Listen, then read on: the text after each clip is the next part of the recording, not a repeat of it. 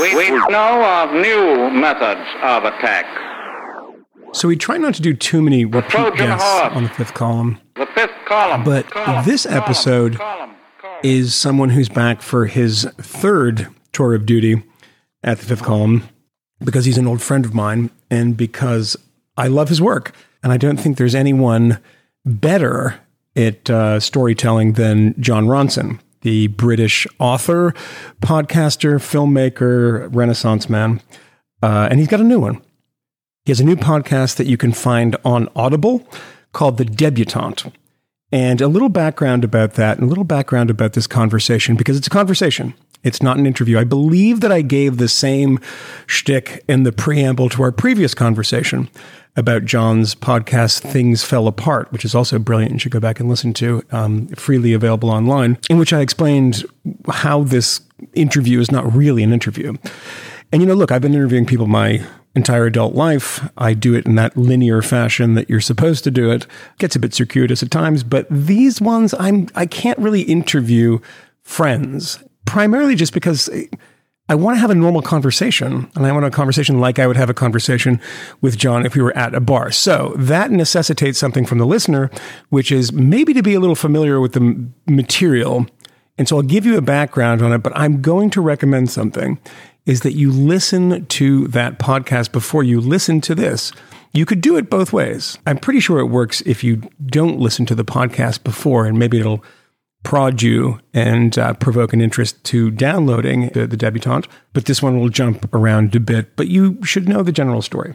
The general story is quite simple. On April 19th, 1995, the anniversary of the Waco siege, a truck bomb went off in front of the Murrah Federal Building in Oklahoma City, killing 168 people. The man responsible for that was Timothy McVeigh. But there have been many theories over the years that perhaps McVeigh didn't act alone, and maybe he acted in concert with a group of neo Nazis. Now, one of those neo Nazis is a woman named Carol Howe, a rather attractive debutante, hence the name of the podcast, from a wealthy family in Oklahoma who joined a neo Nazi organization and then mysteriously turned into a government informant who claims that if the government had listened to her, those 168 people would not have been murdered that day in April of 1995. And Jon asks the question Is it really the case that had she been listened to, the bombing might never have happened? And that is what Jon investigates in this podcast. Because it has long been a conspiracy theory and a pretty plausible one for reasons you'll hear, that Timothy McVeigh didn't act alone. This is a theory that's been floating around both left wing circles with Gore Vidal and right wing circles like uh, Ambrose Evans Pritchard, a uh, right wing columnist who did a lot of Clinton conspiracy stuff during the 90s. And that is the story that Jon tells in this podcast. And that's the one we talk about in our conversation. So, I really hope you enjoy it. And I really beseech you to go and listen to the podcast first. I think it'll be a more enjoyable experience if you do, but not a requirement, um, just a suggestion. And enjoy my third conversation on the fifth column with the great Jon Ronson. I loved you as a writer for so long, and now you're just a podcaster. And it's like the voice is so necessary. Your voice because without Shane MacGowan, it's just Irish music. It's not the Pogues. And this is something very specific, the Ronson voice, which I love. Uh, I love so much. It makes the podcast. I'm just saying that's Well- when you hear that that sound. Well, thank you. Um, I'm gonna. I am still gonna write though. I'm gonna write books again. Uh, do, you, do you have one in contract now? Uh, ready to go? yeah, I've actually got like three in contract. I've still got to write the. What is fucking good thing. lord? Um, yeah. Just giving you advances and you're spending them on. Well, not. I'm spending them on tax. Yeah, be yeah, yeah, yeah. That's literally me what I'm too. spending. Well, today's tax day, by the way, that we're recording this, and uh, I filed for an extension when I saw the pornographic level of tax that I'm paying in New York slash. I mean, this is like being in Norway, I had the but without the services. You know, when we moved to America, I had this crazy thought that Yeah. maybe I don't know, still under the free and don't tread on me. Maybe I'll pay less tax. yeah, Nope. no, no, it's not. You know, 1960, I guess it would be 66 that Revolver came out and George wrote Oh, Taxman, yeah. the most libertarian song ever. Right. And what Exile on Main Street, it's an e- tax exile was 90% Right. for rich and no like write offs. It was just Yeah. actually 90%. It's amazing that the Rolling Stones managed to make Tax Exile like seem cool. Yeah, it was the title of the record. and Keith still lives in Connecticut, which, by the way, is a high tax state. He should maybe move to Florida or something. Right. But um, it's hard to talk about the the things that you're you're here for, the new podcast that you're here for, because we just spent probably 45 minutes talking about other things. But let's ease into the new podcast, which I found out about. I have to be honest about this. I do follow your work, but I found out on Instagram that you had a new podcast that is actually out now. It's not, you know, in the future, uh, called The Debutante. Yes. I saw the title of that and I said, What on earth is this about? and then the word Nazi was in there somewhere. And I was like, I don't know what's happening, but I know I'm going to love this. Give a little background of, I know it's a story you've been interested in a long time, of just what the general idea of this story is. Okay, well, I when I was reporting on Nazis in the nineties, I kept on hearing about this woman called Carol Howe, mm-hmm. and she was a very mysterious woman to begin with because she was a Tulsa debutante, high society, Yeah. who somehow ended up hanging out with Nazis in that backwoods training camps, and that was immediately.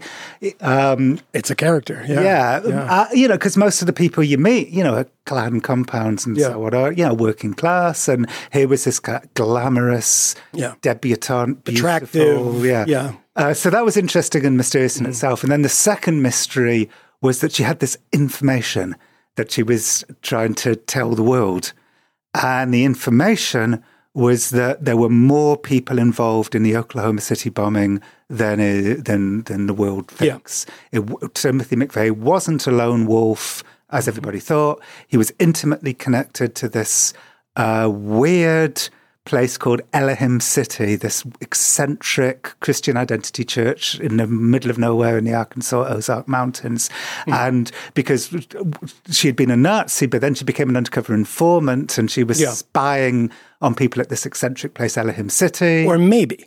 maybe, yeah. Yes. And, uh, there's a lot of maybes Yeah. in the story. Yeah. So If it was that straightforward, you wouldn't have gotten a podcast. Right. Right. Yeah. But the but you know, a few years ago I went on Joe Rogan and he said to me something like, you know, you're such a skeptic. Is there any conspiracy theory that you think might be true? And I said, yeah, I think there's, it's possible that this Yeah. uh, Elohim City conspiracy theory Yeah. is true. That there's all, With, with Rogan, you have to say, is there any conspiracy theory that you don't think is true? Because I saw him on with uh, Michael Shermer, who is the editor of Skeptic Magazine, who was like, you know, uh, Oswald killed Kennedy. And it just, I had to turn it off. It was just descended into, no, no, no, no, no. What about the bullet, this, that, and the other? But so this was a conspiracy theory. And it was a conspiracy theory. When I found out you were doing this, I wrote you back and mentioned Ambrose Evans Pritchard. Yes. Who is a British uh, journalist who I believe now is actually still the Telegraph. Maybe he's a Brussels correspondent. Yeah. But he was a DC correspondent and was very deep in the weeds on Clinton conspiracy theories. But he wrote a book. And the first hundred pages of that book are actually pretty well reported and interesting about Elohim City and about the Oklahoma City bombing and what was famously called John Doe number two, somebody who was supposedly spotted with Timothy McVeigh, olive skinned man, um, Uh, picking up the Ryder truck that would ultimately be the car bomb mm. that blew up the Murrah Federal Building and killed, what, 168 people? 168 people. Yeah, yeah, many children too. Yeah. So, so y- this has been rattling around in your head for a little bit. Why now? Was there new information that, or was it kind of the? You know what I'm going to do here? I'm going to start backwards. You know why? Ah. Because I want to tell people about this. I want you to go and you go. It's this is Audible um, product. Go get it now. Go listen to it. Okay. It's six episodes. Won't take you long because you'll listen to one and you'll listen to all at the same. You'll binge it and then come back and listen to this because we'll talk about some of the stuff that is in that. But let's start backwards because you say at the end of this podcast, one of the most interesting parts of this, and I rewound it trying to parse where you were coming from in this. At the end of this, you say, you know, it's interesting to do this story now in the light of Charlottesville, January 6th, but, you know, maybe everything isn't what it seems in all of these kind of ideas now about the Nazi threat in America, the fasc- fascism is on our doorstep. Hmm. What was it about this moment that you said this is actually relevant now, but maybe not in the way that you think? Right. Well, it's exactly what you said. It's complicated. I hope I'm going to like be able to say all of this without Yeah. umming and ahhing too much because it's you know I, I managed to take one of the most complicated stories I, I've ever done and tell it in a really simple, In a very fun- uncomplicated way. Yeah, uncomplicated yeah. way. But what a fucking nightmare it was to uh, Really? to do that. Yeah, I, I mean, my my main job in the last three years since I went back to the debutante was to figure out what's the easiest way to, of telling a story. Because if I can't tell the story easily, no one's going to listen. Yeah. it's just it's too many. Well, you succeeded, I have to say. Well, thank you, but believe me that it wasn't easy. Yeah. So I'm going to try and do the same thing Yeah, now, sure, yeah. but, but it's not easy. Yeah. So um, there really are clues that seem to link Timothy McVeigh to this place, Elohim City. yes. Uh, one is that he really did telephone Elohim City immediately before or after he read, he made the phone call to the Ryder truck, truck place. So very close to the bombing. Yeah, so right when he was really definitely planning the bombing, he phoned Elohim City Yeah. and asked to speak to a mysterious man called Andy the German Yes. and Andy Strassmeir. Who do you speak to in this Uh, Yeah, podcast? so that really did happen. He Yeah. really got a traffic violation very close to Yeah, yeah, yeah. which is in the middle of nowhere. Yes, but you spend some time on how close, which is interesting too. Yeah. And I won't go into detail. I don't want to ruin it for people, but Yeah. yeah, I mean that that is an interesting thing too. You know, how close is all this? Yeah. Uh, Plus, NBC at the time, back in the late nineties, went to a you know strip club Yes. called Lady Godiva. Yes. And met a whole load of um, you know strippers there and bar staff and bouncers who all said, you know, yeah, Timothy McVeigh might have been in here with this mysterious German, Andy the German, Andy Strassmeir. So there's all these plausible clues that link McVeigh to uh, to Elohim City. But as a consequence, And, and Elohim City, just to be clear about this, is middle of nowhere, Oklahoma, Arkansas border, and it is packed to the gills. Not a lot of people, but packed to the gills for a small town of Nazis, Christian identity movement people. Hmm. Some guy named- murderers. yeah, murderers. Guy named Millar, I guess, who was the the grand old man of this place yeah, and a lot of Nazi tattoos and mysterious Germans and people who talk about blowing up federal buildings. Who Yes. talk about um, uh, what was the um, the uh, the portmanteau that they use, uh, RAHOWA, racial holy war, right. and that's you know they were trying to you know foment a racial holy war. Five guys in the middle of of Oklahoma. The rest of us were just waiting for them. Right. But when Timothy McVeigh, who you know was selling the Turner Diaries, the neo-Nazi book written by William Pierce, Hmm. at you know gun show. I mean, this guy is a white supremacist, clearly. Yeah. And he denied that later, but it's clearly It's really hard. I mean, he said, uh, "Oh, you know, I like the Turner Diaries for the uh, anti-government, Anti-government stuff, not stuff, the anti-Semitism and, and Yeah. racism." But oh my god, like if you read the Turner Diaries. you can't really separate them. yeah, it's like yeah. it's it's it's porn. It's Yeah. violent porn. violent porn. Yeah, and and there's plenty of people who I would say are of the um, anarchist variety who find other books to read that Yeah. aren't you know full of racist imagery. Yeah. Absolutely. And to cut, and not only everything I just said, but Yeah. in the middle of this was this former Tulsa debutante turned white supremacist spokeswoman turned undercover federal informant. who said she had met him, right? yeah, who said, well, her stories about Changed, McVeigh yeah. changed significantly over the years. But, but yeah, was saying, you know, I kept a diary for the ATF when I was undercover at Elohim City, um, where they were, you know, Andy the German and Dennis Mahon were talking about bombing federal buildings, Mm-hmm. et cetera, et cetera. And if they'd only listened to me, maybe the Oklahoma City bombing would, would never have happened. Yeah. Now, the reason why all this is kind of relevant. So that's the that's the idea, right? Yeah. Is that the feds turned a blind eye to this uh, in a malicious way, or just they were it's just bureaucracy, or they were covering for somebody. What is the idea that why the feds, particularly when people on the far right at the time think that the ATF and Janet Reno are Right. are just all spying on them all the time. I mean, the other argument is that oh, they they kind of had the the plan for this and they just ignored it, or is it kind of like the memo that landed on Bush's desk in August of 2001 that says bin Laden determined to strike homeland. Well, uh, depending on, you know, Yeah. there's different levels to it. Like, Yeah. depending on the kind of stripe of conspiracy theorist you are, you'll believe something, you know, subtly different. Yeah, yeah. Um, and by the way, I'm going to circle back to your question about why now. Yeah, yeah. I think it's important to sort of Sure, this. yeah. So I guess, you know, one version is that Andy the German, Andy Strassmeir, turns out that he comes from a political family. Yeah. His father worked for Helmut Kohl and was involved in reunifying East and West Germany. Mm-hmm. And what was this guy, you know, whose Yeah. father, you know, doing at Elohim City? Um, maybe, and I guess this is probably the most prevalent theory. Maybe Carol Howe wasn't the only undercover informant at Elohim City. Maybe Andy the German was also. He got close to McVeigh, and for some reason he failed to stop the bombing from from happening, and that's why the cover up. He was allowed to leave America without him being interrogated. It's so 9 11.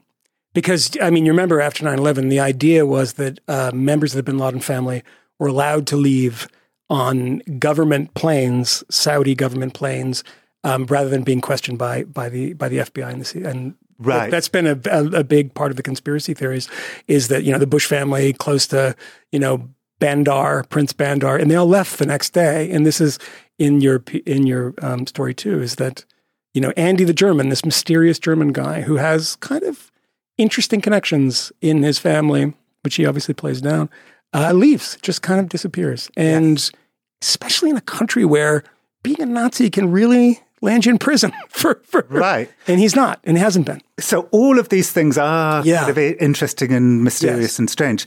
Now, the reason why this all relates to like why now and Charlottesville and January the sixth is because a lot of people, mainstream journalists, you know, like like NBC, but also a lot of academics on on the left Mm-hmm. and kind of historians and like important, Yes. you know, anti-white power people on the left, Sure. all say that what this means, like the bigger story, is that everybody thinks that Timothy McVeigh was a lone wolf, but his connections to Elohim City and Andy Strassmeir and Carol and all of that stuff proves that no, the white power movement is much more unified and dangerous than we thought. And just look at Charlottesville, just look at January the 6th. Mm-hmm. They're a unified, dangerous thing, and we need to proactively stop them mm-hmm. um, to, to prevent a civil war. Mm-hmm. L- We, let's not be dupes here they're unified and they're plotting against us. And if we had only raided Elohim City, if we'd only done like an armed raid on Elohim City, God, what a terrible idea that would I mean, t- uh, for me, I think it's a terrible idea because the place, be. Post Waco. yeah, this This is what inspires McVeigh. Right. And by the way, McVeigh was at Waco. Hmm. His, you know, there's I think a photograph of him there. His car was there. He was probably selling the Turner Diaries there. yeah, he gave an interview to a local. Yes, that's right, that's right. Journalist. And Yeah, Ruby Ridge, um, which you know, there are two things. Uh, by the way, PBS did a fantastic documentary about Ruby Ridge. It was absolutely f- stunning. Oh, okay. It was about two years ago, American Experience, I think, and a fair uh, documentary because it doesn't get uh, you know caught up in the detail that is important, but I think derails a lot of people to, to when they're looking at whether or not the government did the right thing. Is that Randy Weaver is a Nazi? He's a scumbag and a fascist.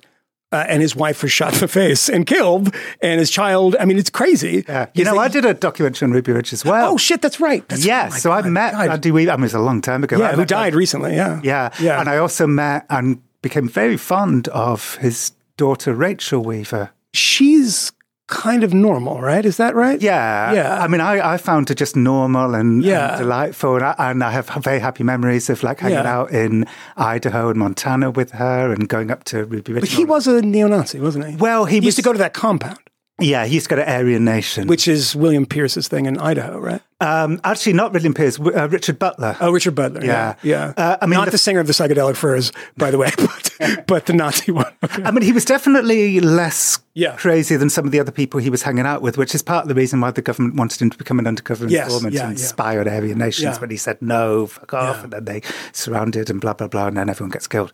But anyway, so um, so for for for the modern white power Yeah. observers, the Carol Howe, Timothy McVeigh, Elohim City story is evidence that the white power movement is much more dangerous and unified than, than we think. And it's evidence that we have to proactively stop them to Yeah. stop the civil war. kind of an odd argument, even if it were true that Timothy McVeigh was connected to Elohim City. Elohim City is not very big. I mean, there'd be about four or five other people that would be involved in this plot, I'd imagine, right? Yeah, and I think, I, I don't know the exact numbers, but I think of like the, say, 200 people who lived at Elohim City. I think like 15 of them were like young men of killing age. Yes, of killing Nazi age. Yeah, Yeah. yeah, yeah. Most of the people there were children, women, or old men. Lots of visitors. The day I went to visit Elohim City in the 90s, there was a detergent salesman there Yes. and a chiropractor Yes. called Dr. Buzz and the detergent, you know, so, you know, Audio that's in the, it's in the it's in the podcast too. Right. So if the feds had turned up, like, you know, Millar would have, you know, they would have shot back. It would have been another Waco, or almost certainly. So I, It's a very specific time in American history that people forget.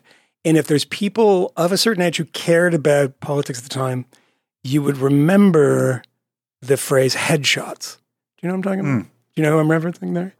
l- not Lon Horiuchi. No, G. Gordon Liddy. Oh, okay. Uh, the Watergate burglar had a radio show, and he got in a huge amount of hot water that said if the feds come to your house, they'll be wearing plates, they'll be wearing body armor, so shoot them in the head. Headshot. Wow. On the radio. Yeah.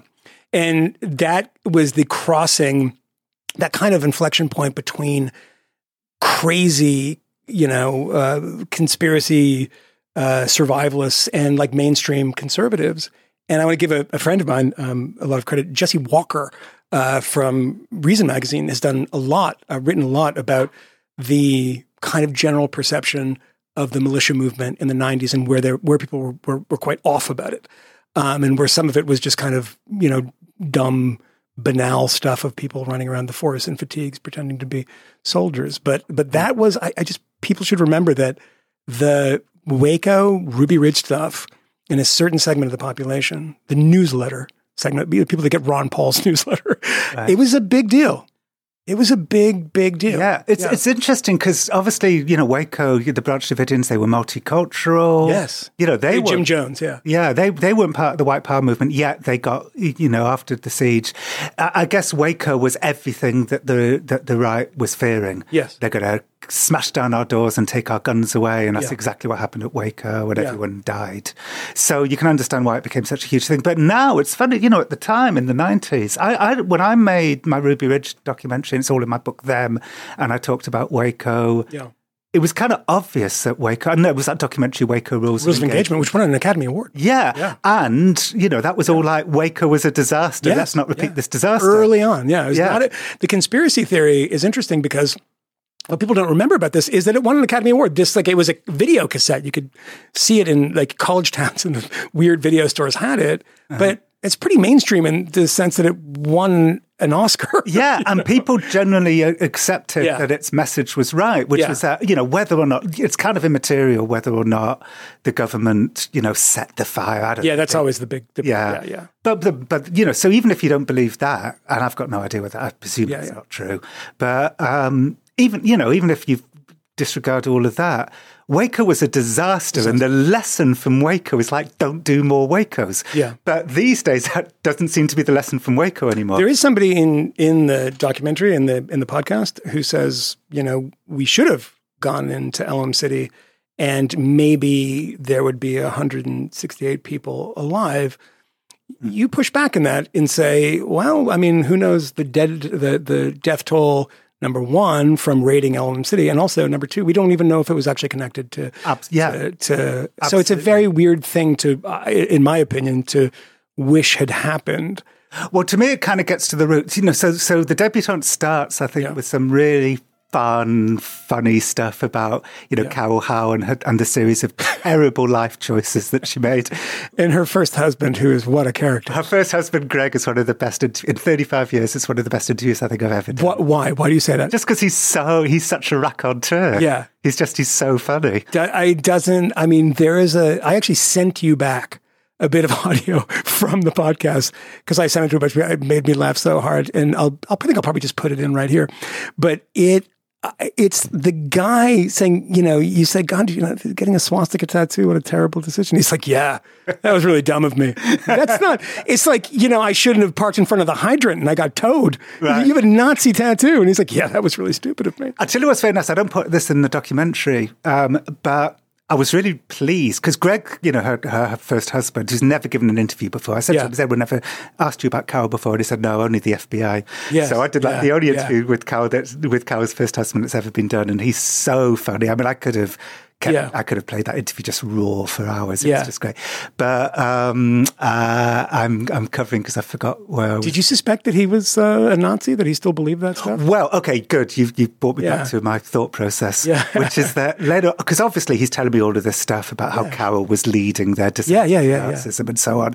Now, this isn't incontrovertible proof, but right at the end of the process, like three years later, I found the FBI report that where the guy really interviewed Greg. Um, Mm-hmm. I think he was working at like Subway or Taco Bell, or, and and and the story that Greg told the FBI at the time is kind of identical to the story that he, Is he that told right? me. Yeah, Yeah. So uh, I thought that reflects. Doesn't mean he was telling Sure, the truth, sure, but it yeah. but it certainly makes it more likely that he was telling the Yeah, truth yeah. to, to the FBI and then to me years later.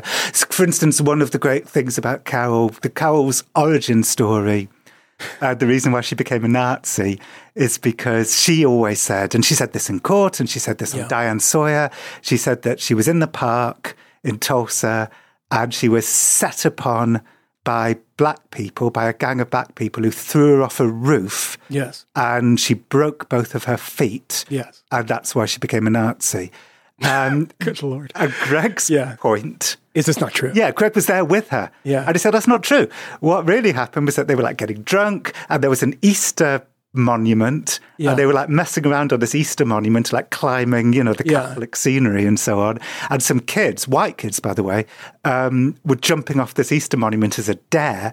So Carol was like, "Oh, I want to do that." So she jumps off the Easter monument, lands on her heels, and smashes both of her heels, and you know that's how she ended up on crutches. So her origin story, she told, was was was a lie.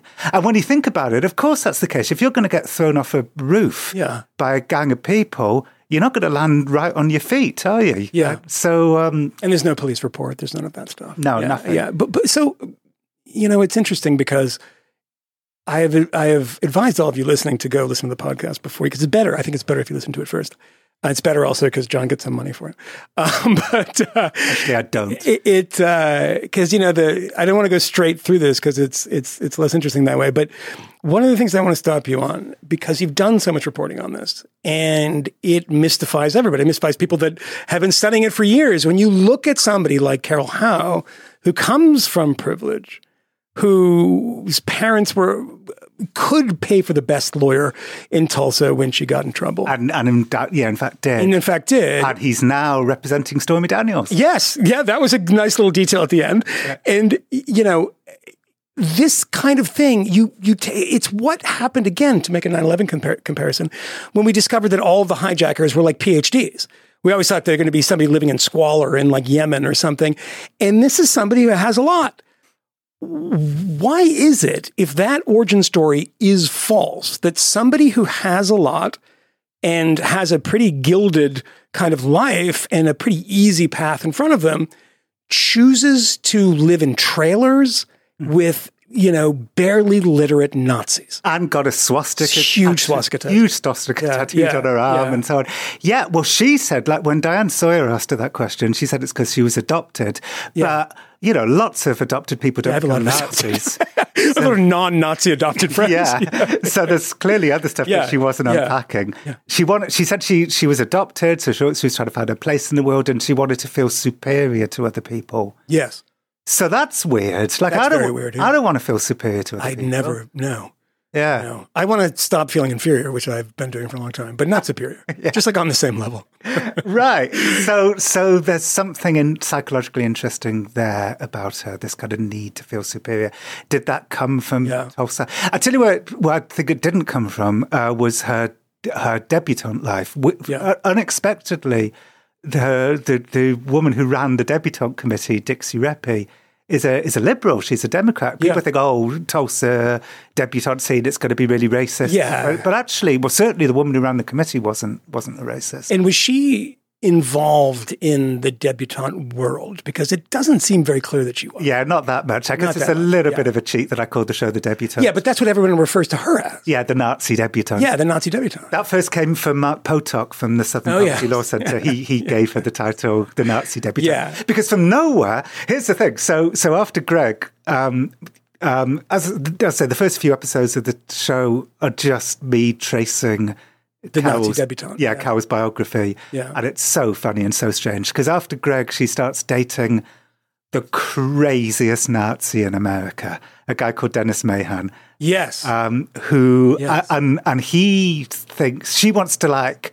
you know shoot and plant bombs and Dennis is like you know no no no I've got a really good thing here like you know you're beautiful you're eloquent I, Be I- spokeswoman. yeah I can get you on Oprah yeah. He never managed Yes. to get her on Oprah but he did get a he got her recording some dial a racist messages That is hilarious that you have to explain to people. There's, like, there's an actual phone number called Dial a Racist. right so before They're not pretending. no before the internet Yes. if you well, it's in the sort of pre-digital world Yeah.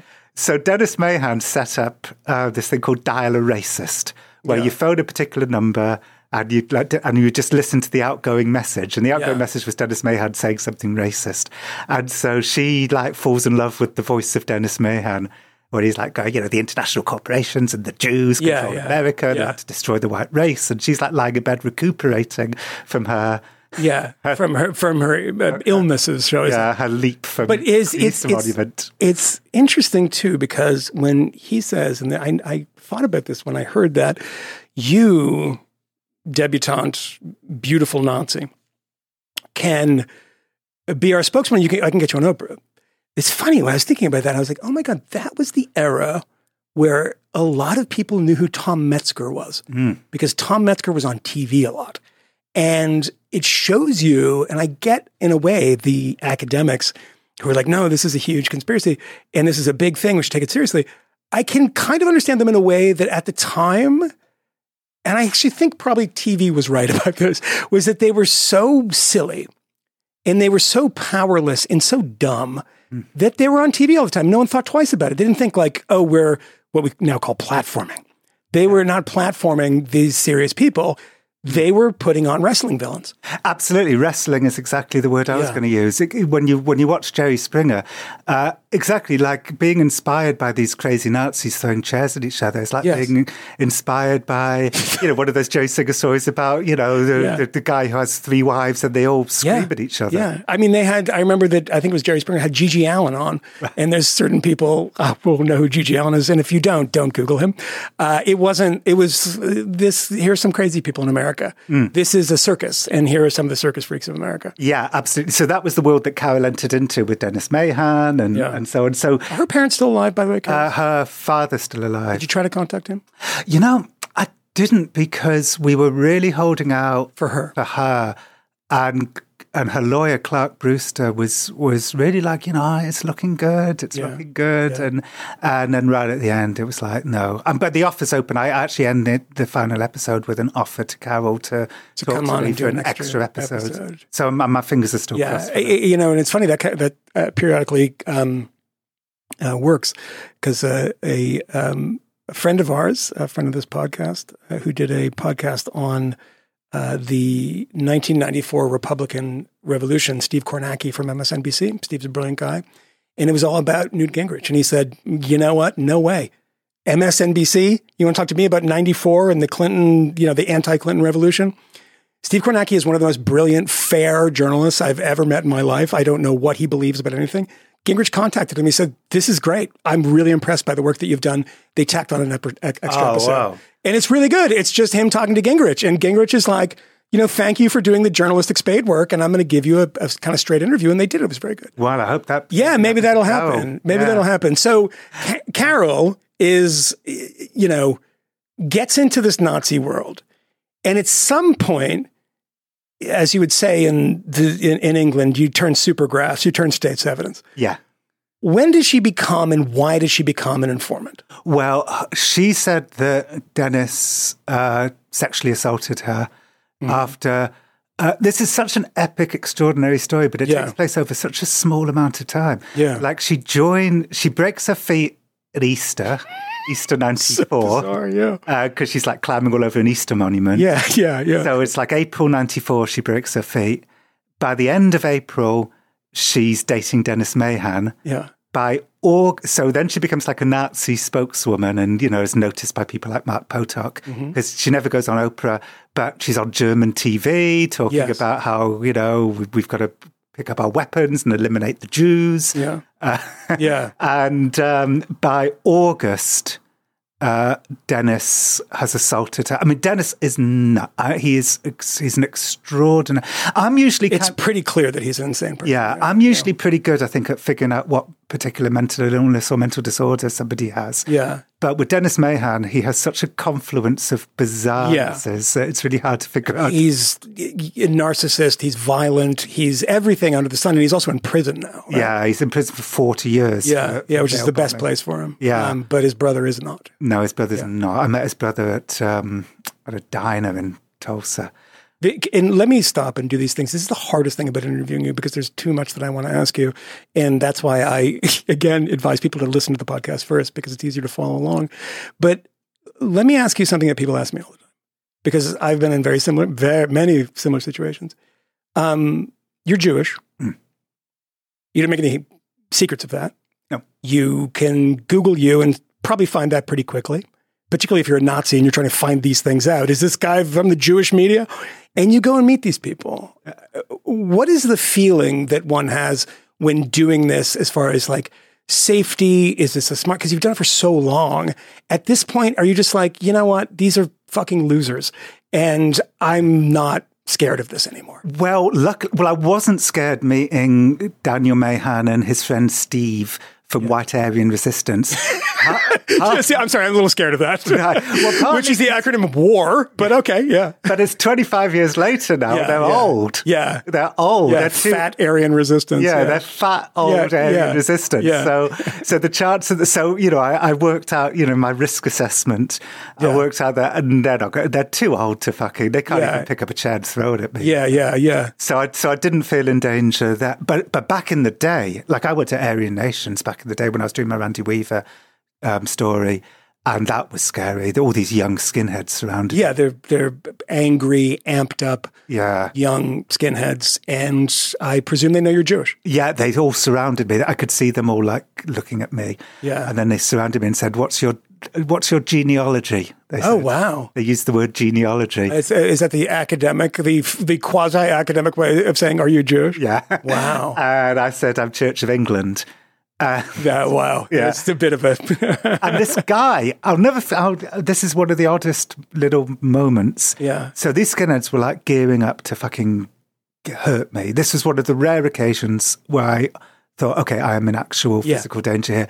I had a cameraman with me, David Barkham. David's like a great cameraman. He filmed like all of the troubles. Yeah. You see him like in documentaries at the during the troubles, like yeah, running, running, away. running in Belfast. Yeah.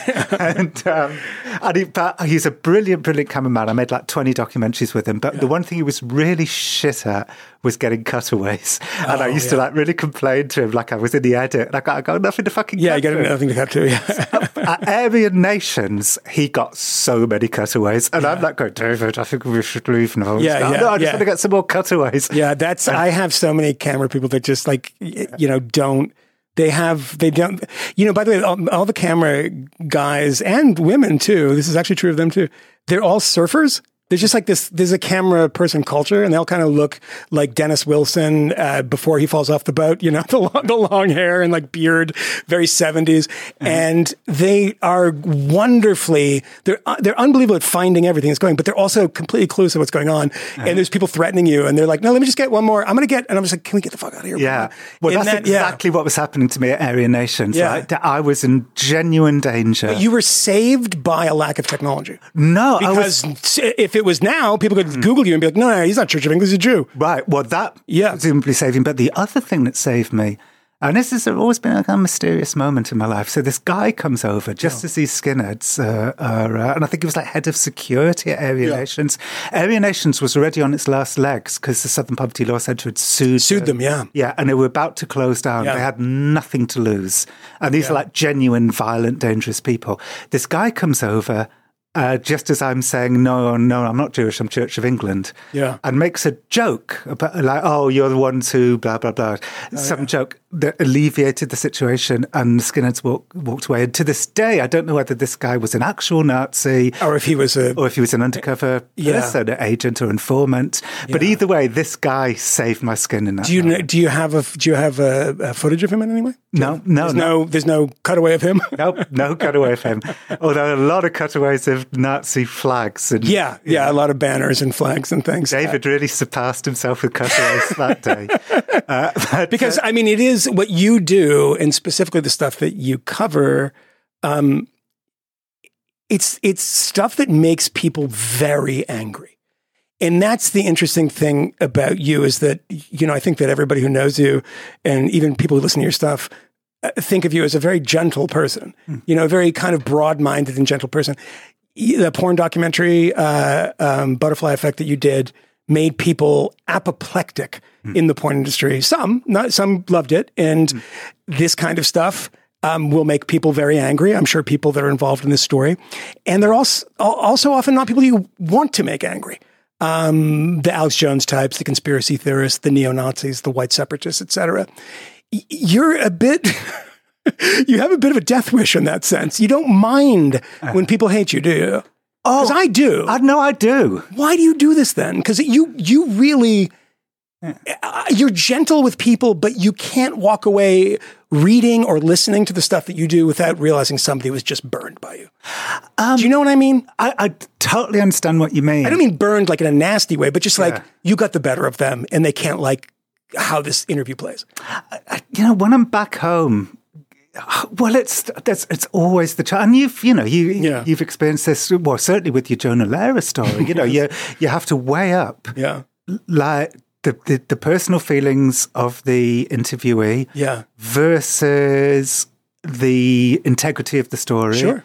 Versus the thing that you're putting out into the world, so you're putting it out to an audience. There's all these different like components, Mm. and you just you're sitting there, and and you just have to, in the most you know ethical way you possibly can, weigh up these things and try and bring out the thing that's the fairest thing. Because I hate it. Like I hate it when people like you, Yeah. if people are upset by what I what I Yeah, do. yeah, I, yeah. You know, I really, you know, don't like it, but but I've got to tell a story that's got as much integrity as possible, and if that means, you know, put, uh, you know, showing a side to one of the interviewees that they wouldn't necessarily want you to show, Yeah. you just have to weigh it up. And and I don't know what you know. Sometimes I'd always remember something that you said to me. It's in "So You've Been Publicly Shamed." You said, "Have you ever been in a position that if you're going to press send on a story, you know it's going to ruin someone's life? Yeah, Have you yeah, ever been in that position?" And I sort of thought about it, and I thought, like, I don't know. Yeah.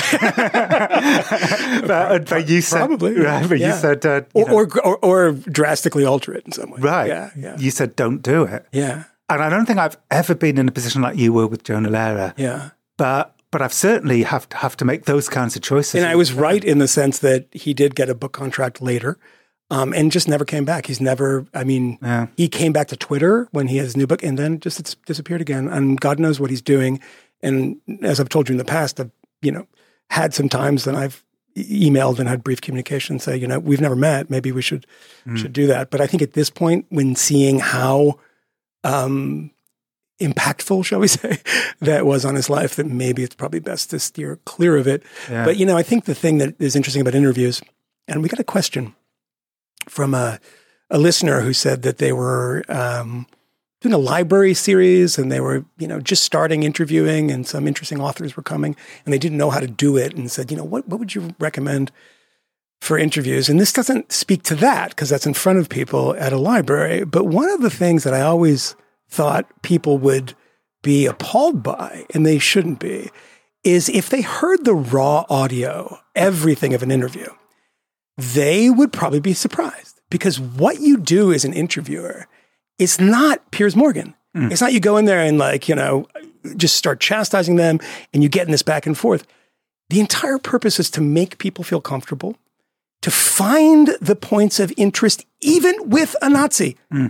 I'm interested in, you know, what happened on D Day. Have you ever seen The Longest Day? Have you ever seen this? Whatever it might be. And you get them talking, and there's all the techniques that you can do. But the people that hear that, you're like, oh my God, editors and the rest of it, this is a bad guy. And you guys are like liking each other. I'm like, not really. You should never be judged on the raw material. Never be judged by the wrong, because it's, I never am dishonest. Never. I never tell them I believe something I don't believe, but I find the thing that maybe we both believe in or maybe we're both interested in and talk about that. And it's a very disarming technique. After a while, Yeah. they're like, oh, yeah. And then, you know, you, before the camera goes on, you're like, You've spent, you know, five hours talking about collecting Hummel figurines or something. You say it's a technique, and I know people do use it as a Yeah. technique. Um, But it's actually honest with me. I actually am interested. Yeah, and it's honest with me too. Yeah, Like I, I, for me, it's not a technique. I go into Yeah, a situation with totally Works as a technique, but it's not. I think I'm similar to you. Yeah, yeah, exactly. It does work as a technique, but it's not a technique. Yeah. Some people, Truman Capote would use it as a technique. Yeah, yeah, sure. And then he'd lie about what, he, Yeah. what you said. There's a famous story about Truman Capote was like talking to Marlon Brando about you know all of his boyfriends, and Marlon Brando wanted to like say something nice, so he said, "Yeah, yeah, I had, I had sex with a man once, or something, or something Yeah, like yeah, this." yeah. And Truman Capote like does a story like, "You know, Marlon Brando had sex with a man." I mean, I've probably got that slightly wrong, but um, but yeah, for me, it's never a technique. I go into a situation genuinely curious, interested, you know, wanting to, wanting to learn, wanting to empathize, wanting to connect with somebody on a human level.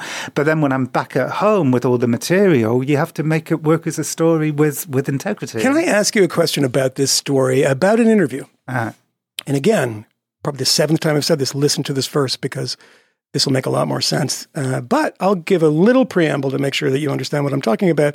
As um, Jon mentioned, there was a guy at Elohim City called Andy the German, uh, Andreas uh, Strassmeir, um, who, by the way, his brother um, is the head of the refugee, agency in Berlin right now oh, I didn't know for for for immigrants and you know um, mostly Afghans, Syrians, etc., Iraqis, and his, his brother's the head of the Berlin, which is amazing. yeah. How did you know that? I looked it up and found it in Decide or something like that, but. It's a really, this is the thing. I get, I find stories by listening to other people's and going to these really insane rabbit holes. But you talk to Andreas Strassmeir, you had interviewed him in the past. And Strassmeir is interesting. And the reason he's so interesting is that you have a very educated German um, who claims that his, you know, grandfather was a founder of the Nazi Party. I don't believe that to be true, by the way. Um, and his father's in the CDU in Helmut Kohl's government. Um, he might be, according to a lot of people, John Doe, Doe number two, the man spotted at the at the um, truck rental place with Timothy McVeigh. he does look a little bit like He does look a little bit like him. He claims he doesn't look anything like him. So you surprised me that you actually interviewed him in maybe the fifth uh, episode, yeah sixth. sixth episode. Uh, you saved that to the end. Let me ask you a question about that because you don't include much of it. There's not a lot of him in there. There's very relevant bits. It's very fascinating. How long did that interview go on? And was he like truculent? Was he difficult? He said he wanted to be involved in this story because he didn't want anyone saying that Carol Howe, the debutante, was a hero Yeah. and but he doesn't really speak to himself in the interview that we get in the final documentary. Did you ask him about this? There is one bit you ask him about, you know, you know, are you are you John Doe number two?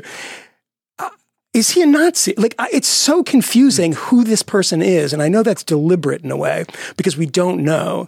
But what was that interview like, and what did you get out of him that you felt like, okay, I misunderstood this guy, or maybe there's something about Andreas Strassmeir that we don't really know, or is he just a stupid Nazi that has gone back to Germany? Well, I mean, he's as It's very said, complicated. It's very hard to understand. Yeah. Well, as you said, he's he's very intelligent. Very. He seemed very clever. Yeah. Um, I interviewed him for probably like an hour and a half. Yeah. He was grumpy because he had a cold. Cold, yeah, yeah. And he had to walk through a mall at Christmas to get to the studio. So when he sat down, he was like very grumpy. Yeah. Uh, he denied um, ever being a Nazi, weirdly. He, he, he said he was like a sort of anti government activist. and Yeah. you know, also denies obviously being an informant or working for the government. And uh, uh, he Which he hasn't always done, by the way. oh, okay. Oh, actually, with uh, did, With oh, Ambrose Pritchard. Ah. he said he, he refers to somebody who is a government um, informant or um, Uh. a man who introduced him to some of these. Um, was trying to get him a job. Who was a member of the Yeah, military. yeah, and he which- says, "You make with that what you will," implying that he was a government informant. Oh, that's interesting. Well, he said that to me too. Yeah. I can't remember whether I included this in the show. So, so after he was in the army in Germany, he was sick of being told like what to do. So he decided Mm-hmm. to go to America, and he went to America because a friend of his father's had promised him a job at the DEA. Because this friend of his father's, They he give those to random children of foreigners. well, basically, he thought this guy thought he was going to become the head of the DEA, DEA. And when he did, he would give Andy Strassmeir a job in the DEA.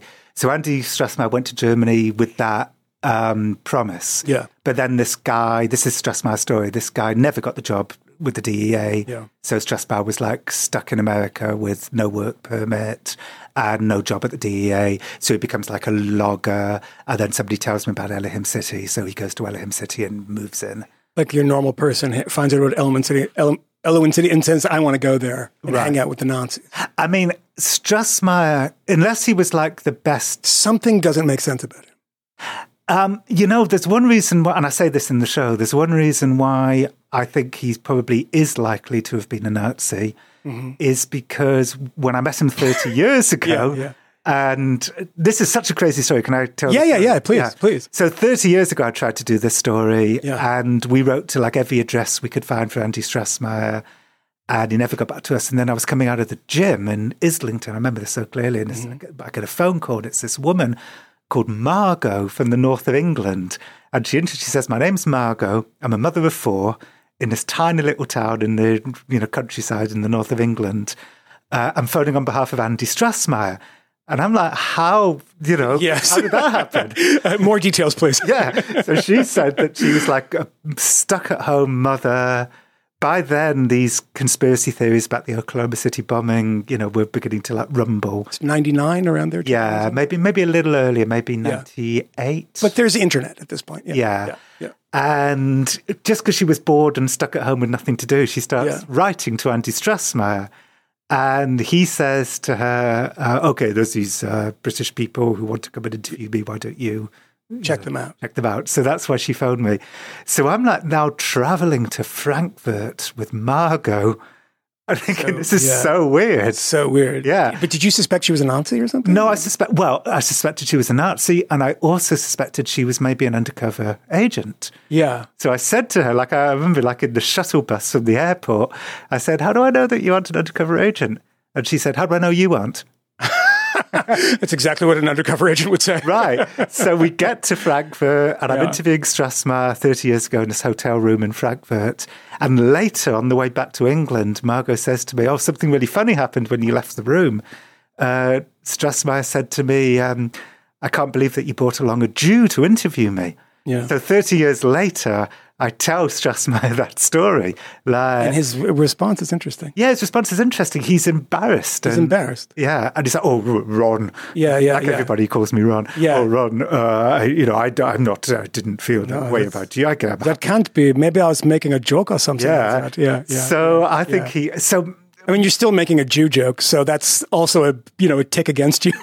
Look, As if that's some bulletproof defense. Right? right, but I'm thinking like it's obvious that you know Strassmeir. There's pictures of him in front of like Confederate flags, and Yeah. everybody at everyone at Elohim City. You know, this woman Rachel at Elohim City, who I interviewed for the debutante, is like, you know, he's constantly trying to get people interested in white supremacy. And, Yeah. Um, it's possible he was an undercover agent. That's not. I'm not saying that's not possible, Yeah.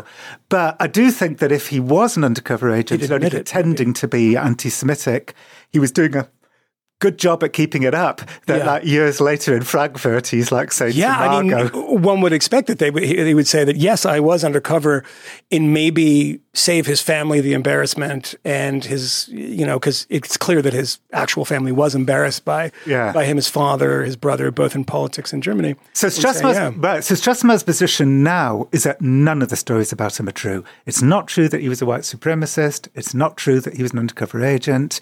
He was just a guy who was hanging out at Elohim City because, you know, uh, they let anyone in and he was at a loss for things to do now that he wasn't going to get a job at the DEA. That, that's Strassmeir's story. And I mean, everyone has a story about how what is in front of your nose isn't actually true. Yeah. I mean, Carol Howe says, I was doing all of this, you know, kind of fomenting these attacks uh, to, to try to catch people up in the net of this kind of DEA sting that I am personally running. yeah. But not telling ATF the sting. ATF, sorry, Yeah. um, ATF sting that I'm kind of running, but not telling anybody at the ATF about. Yes. Yeah. This was Carol's defense in court. And I know we're telling this sort of strange story. Um, yeah, it's sort of out of order and strange story. This is why I'm hoping that people, every people, people yeah. listen to this. I'm but hoping yeah. that people will listen to Yeah. it and will understand. Yeah. yeah, she had what I consider to be quite a spurious defense, but it's a defense that worked. It got her Yeah. off her charge of bomb making. Yeah. and you know making threats, which was that she was exactly what you said. She was. Uh, only pretending because she was still working for the ATF, even though she hadn't handed in any intelligence for the last 18 months and hadn't spoken to the ATF. And in this intelligence, does she ever say Timothy McVeigh and Terry Nichols, who's, you know, the kind of hapless co conspirator, are planning on blowing up the Murrah Federal Building in Oklahoma City? No, she doesn't even get close to that. Later on, years later, she would change her story. And say times. that she had told the ATF that something was up. Yeah, and say that she saw Timothy McVeigh with Andy Strassmeir at Elohim City and they were walking and talking. And this has affected people's memories because some Yeah. people who, like me, has read Cowell's Elohim City diary now misremember and say, oh, yeah, no, she was saying that Timothy McVeigh was there and she was reporting that to the ATF before the Oklahoma City bombing. But that's not true. Like, m my research is pretty concrete on that. Like, that's not true. And to also point out that McVeigh, who was executed executed in 2001, I Yeah. seem to remember, but um, he always denied that there was anybody else involved and said he was a lone wolf. And I, the excuses that the conspiracy theorists make for this is that he wanted to take all the credit. Yeah, he didn't want to be the Lee Harvey Oswald, the patsy who got caught. It's it seems ludicrous to me that you would maybe cop a plea or something, or you know, I'm going to go to my death, um, saying that it, it was just me when it wasn't just me. And he said, I mean, he said he, the interesting thing about McVeigh is that you know it gives you kind of you know makes your skin crawl to actually say this, but he's not a dumb guy either. He's a, quite a clever guy. Um, clever people can be very evil people. um, and uh, just ask Gore Vidal, uh, who fell for it uh, with uh, McVeigh, but um, really fell for it with. Well. Vidal was a believer in Andy Strassmeir and Dennis Yes, he was. and- He was a believer in a lot of conspiracy theories at the end. Uh, Hitchens always said that um, his brain uh, turned to mush and wrote a piece of, uh, for Vanity Fair about, you know, Vidal being. I mean, Vidal basically said that he uh, he was a, a heroic boy. Basically, this is what he's talking about McVeigh. In fact, funnily enough, Gore Vidal, I met Gore Vidal shortly before he died, and I bought this very thing up with Yeah, him. yeah. I met him backstage at the Hey Hay-on-Wye festival, and I said, "Oh, I've met Dennis Mahon and Andy Strassmeir, and I wanted to have like a big conversation because by then I just didn't I didn't believe that Mahon and Strassmeir, especially not Mahon, because Mahon is crazy. There's no. Yeah. way that a government agency would bring No. Mahon. Yeah. um, and and um, um, anyway, so but Gore Vidal didn't want to have a conversation with me about it. Uh, and he actually thought that Dennis Mahon was probably more involved than Andy Strassmeir was. Yeah, he was a he was quite a conspiracy theorist about this. But you know, it's interesting when one of the interviews that which I find one of the most interesting interviews that McVeigh gave, and by the way, this is from memory, so this is probably 10 years ago that I read this. Um, there was a time after 9-11 in which, you know, there were people, mostly on the right, that were saying that there's something preternaturally terroristic about Islam. It's a religion of war. And people would always shoot back, what about Timothy McVeigh? And McVeigh responded to this prior to being put to death. And he said, People say that I'm a Christian. I'm an atheist. I don't believe in God, which I thought was really interesting. And it makes you say, well, what do we know about this guy? Because again, we had talked about this before we started recording the narrative journalism, which is, which is sometimes subconscious about McVeigh, who claimed that he wasn't a racist, which I don't believe for a second, because there is a pile of evidence, even beyond um, him selling the Turner Diaries, of people saying that he used to use racial slurs all the time um, in the army and the rest of it. But that thing that we all knew back in the day that he was like a Christian terrorist because maybe it was the Elohim City connection or the idea of that. Uh, but he says, no, I'm, I'm not. I'm not. And he also says, no, I did this by myself. And Terry, I mean, but he did talk about Terry, Terry Nichols. Uh, Yeah, he says he strong armed Terry Nichols. he's and, and I think he probably did. I think Yeah. Terry Nichols kind of got a bit of a bad rap. did you Like, try to talk to him? uh, He was in prison. yeah, he's in prison. Actually, no, I didn't because I thought this isn't really a show about. It's not about Uh, it's, a, it's a show about Carol Howe. yeah, yeah. Uh, so I didn't talk to uh, to Terry Nichols, but um, he's a again psychologically like McVeigh's a really interesting yeah. character. Uh, He he um, he said that you know his biographer Dan Herbeck said to Yeah. him, "What about all the secretaries?" And you know, you killed a lot of people who had nothing to do with the It's the Buffalo News. Yeah. I wread that book. Yeah. Yeah. American Terrorist, I think it's called. Yeah, which I think It's quite, it's quite good. Yeah, I think it's a good book. Yeah. Um, so Dan Herbeck said to him, "What about all the, the secretaries who died in the building?" Hmm.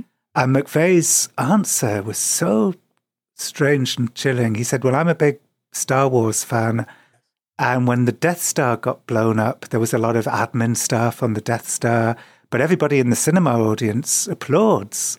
Uh, and they don't care about the admin staff and the secretaries on the Death Star. That, that was his answer. Yeah, it's very odd. Yeah. because it's it's a film, and what he also said as his motivation in the interview that he gives with Ed Bradley in 60 Minutes, and I just rewatched this the other day. He talks about um, they're trying to get him off at this point, and you do a very good thing about about his uh, lawyer, uh, who's conspiracy a conspiracy theorist, and he's saying no, no, no, and he's like, but but you need if you want to get off, you got to follow my conspiracy theories on this. But um, so he's not. One of the conditions of the sixty minutes interview is don't ask him, "Are you? Did you bomb the Murrah Federal Building?" You can't do that because we're in the middle of this appeal. But he does say, and I believe it's in that interview, that it was the images of children or the idea of the children being choking on CS gas and then being burned alive in Waco. Hmm. And then those children don't matter anymore. When he when he's asked by the by the biographers, what about the children in the Murrah Federal Building? Because there was a daycare. Yeah, uh, I think that's because McVeigh fucked up. Like he didn't Yeah. know there was a daycare, No, he didn't. and um, He did bomb during the day though. yeah, He could have done it at night. People Yeah. said, even in the like extremist movement, said he maybe should have done it at night. Yeah. yeah, and not only during the day, but like at nine a.m. when people are at Yes, the worst yes. possible time.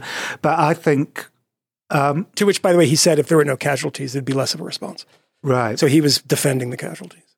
Yeah. Um, yeah, he he. Uh, so I think the thing is, what's interesting about McVeigh is I don't think necessarily. Like, look, I don't want to be an armchair Yeah. psychologist yeah, yeah, here, yeah. but there isn't really evidence that McVeigh was a psychopath. He he No. didn't display any psychopathic characteristics when he was a kid, you know, and most of the time, if you're like a, enough of a psychopath to want to blow up a building in Oklahoma City, you're going to be torturing animals when Yes. you're 10, 11, 12 years old. Uh, he didn't do that. There's no evidence of any of that.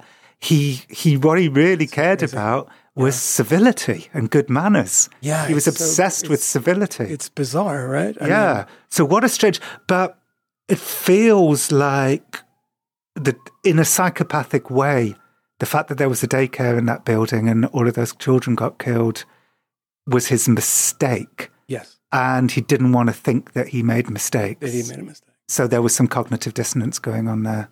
Do, when you listen, and, and you know, you just said this, and it's obviously correct.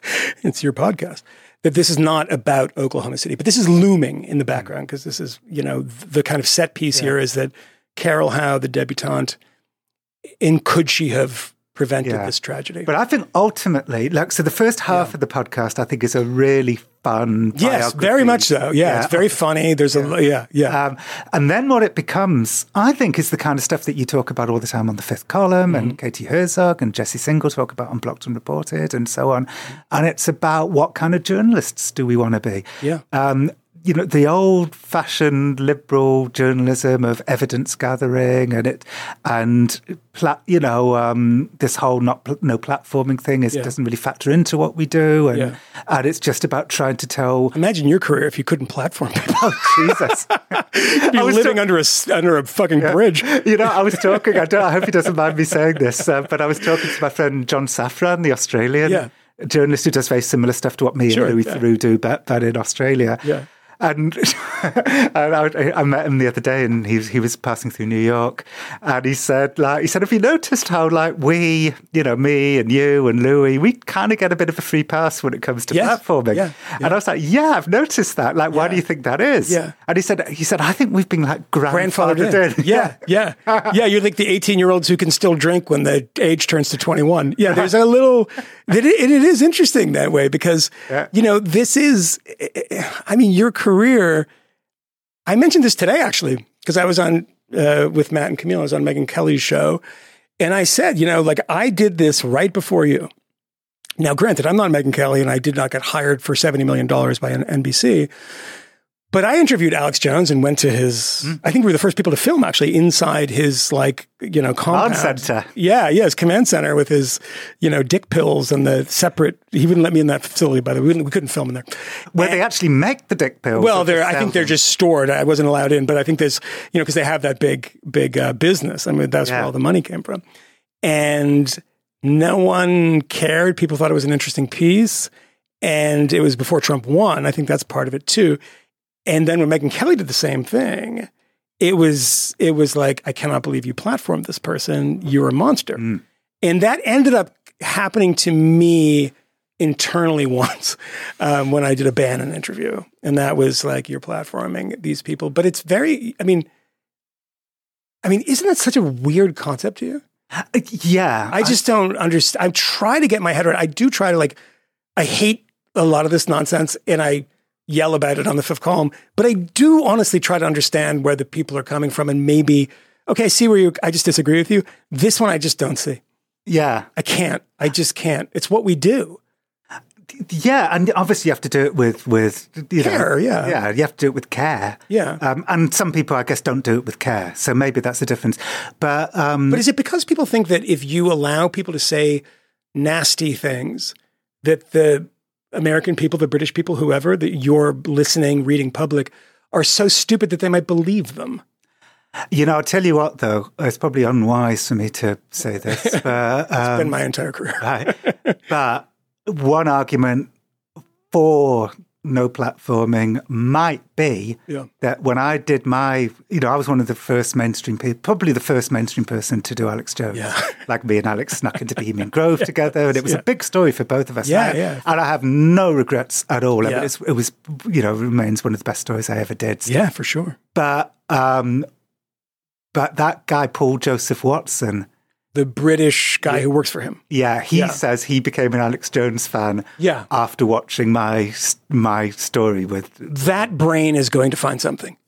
It doesn't need you. Yeah, I, Yeah. yeah, I mean, because you can't watch that documentary and, And be like, I want to be part of that. I want to be part Yeah, of that. that's that's the, you're getting the wrong message Yeah. from this. Is that no? And that is yeah. I mean, the, the, there's so much of this out there. I, I mean, remember, was it the same time or is it before or is it after that Alex Jones was an animated character in, Scanner Darkly Yeah, and in, and Waking Life as well. and Waking Life? Both of those because he was kind of an Austin oddball. Yeah, keep Austin weird, right? Totally. When I first met Alex Jones, that's that's what he was. He was Yeah. famous in Austin hipster circles, Yeah. and pretty hardcore like militia, Randy Weaver type Yeah. circles, and kind of unknown ev- everywhere else. Yeah. Um, so yeah, but anyway, so that's the platform thing. But also, I think the sh- I think the debutante becomes a story about what kind of journalists do we want to be? Do we want to be journalists that are led by ideology and activism, or do we want to be journalists who care a lot about you know evidence gathering and weighing things up, and mm-hmm. and so the second half of the debutante, I think, is is, Is weighing things up. yeah, it's about weighing things up. Yeah. and it's about how weighing things up is is slightly less. You know, activist ideological journalism is more popular than it used to be, Yeah. and our kind of old 100%, liberal yeah. journalism is less popular than it used to be. Yeah, it's very much so. Yeah, and I'd say ultimately the debutante is is is a show about that. Mm-hmm. It's a show about how our, our It's not framed that way, probably in the promotional material. no, it's not, but it's kind of what I sort of care about the second half of the show. When did that happen? When did you start caring about that? Um, Because it always it hasn't always been like this. It's a fairly recent development, I would say. yeah. When did I first kind of? Know? I mean, there's always been people who reported from a political perspective if they were writing for Counterpunch, you know, if he's uh, on the left or, you know, I don't know, David Horowitz on the right. It's always existed, but Yeah. I don't know if it's cable news or what, but Yeah. something it's become more common. And I should say I've done it. I've done activist journalism, and I'm not. I'm yeah, I'd say so. I did. I did a piece called "Who Killed Richard Cullen" that nobody cared about. It was about the credit card industry, and it was very much a sort of activist story. Yeah, story. tub thumping story about you know how we shouldn't tolerate the Yes, secret tricks that Yeah. the credit card industry do to enslave us. Yeah. So I have done stories like that, and I'm not. And, and also, I should say, I don't want to eradicate. You know, I'm not against activist journalism. Oh, sure, for sure. Yeah. Yeah. What I'm I against- incredibly useful sometimes. Yeah. Totally, yeah, And, I, and I like it as a as a fan, and I and I learn stuff from like quote unquote woke journalists. You know, I'm not so stuck in the mud that you know I'm not like some people who are like us, who, Yeah. who just want to kind of eschew all of that. But it's not an ideology thing. I mean, it, it's you are a, guardianista. You've been considered, I would assume, a man of the left for your entire life. I don't. I think you probably still are. I wouldn't. I doubt that for a second. I mean, I'm definitely leaning to. Yeah, you're definitely leaning to the left. But I mean, I don't think this is about you know politics. It's more a generational thing, and it's boring to say because it's a tedious, boring thing to say. But it's certainly true that everybody that I. I mean, look at the New York Times the pushback against the stuff of like, you know, there was this protest for the trans coverage and there was an internal pushback. All of these people that signed and said, Hey, no, that's you, what was the, the age of these people? So I did something, to, I said something uh, to listeners, which I thought was really, I thought this might be interesting. And it turned out it was. Uh, Camille Foster, my pal and uh, co-host, signed that Harper's letter about free speech. You know, along with Salman Rushdie, uh, Noam Chomsky. There's uh, you know all over the map. The response was furious and angry, and there was a counter letter that was like, "You are obviously white supremacist," you know, Salman Rushdie, and uh, I said something on the show, um, and someone took me up on it. I said, "Go. eh, This is open source. You can file stuff. Give me the average age of the signers of both of them." It was like a twenty-year difference. It was it was like thirty and like fifty-eight. It was astonishing. It was a generational thing, a straight-up generational thing that was way beyond. and had nothing to do with ideology. Yeah, it, yeah, you are. It's very generational. And as I say, like I'm entirely in favour of what they do. The, the only thing that kind of concerns me is that I think that sometimes they don't want us to do our sort of journalism. Yes. I, I think There's room for both of us. There's room for that's that's exactly the point. There's Yeah. room for it all. Yeah. And um, I don't want to stop them, but I don't want them to stop me.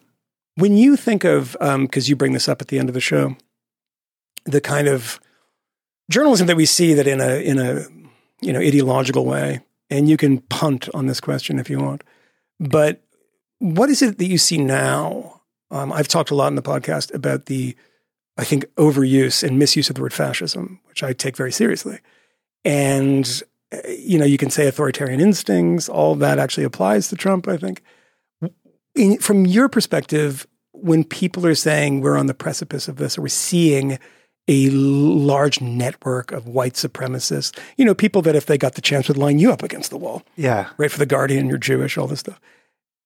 Where do you see that going kind of overboard? Well, okay. I um, Or don't you? I don't want to put words No, no, no. I, I think that, and in fact, I think I'm going to touch on this in the next season of Things Fell Apart, my BBC show. Yeah. I- I've been thinking a lot about this stuff. Which I think was one of the best things you've ever done. Oh. but it was so good. It was so good. And, And- I told you at the time, there was the only podcast I've ever listened to that actually made me cry at one point. So Oh, wow. anyway, and and the second season's going well too, so Yeah. that's lucky. Um, I think the phrase so there's this whole argument that you know we're on the cusp of civil war. Yeah.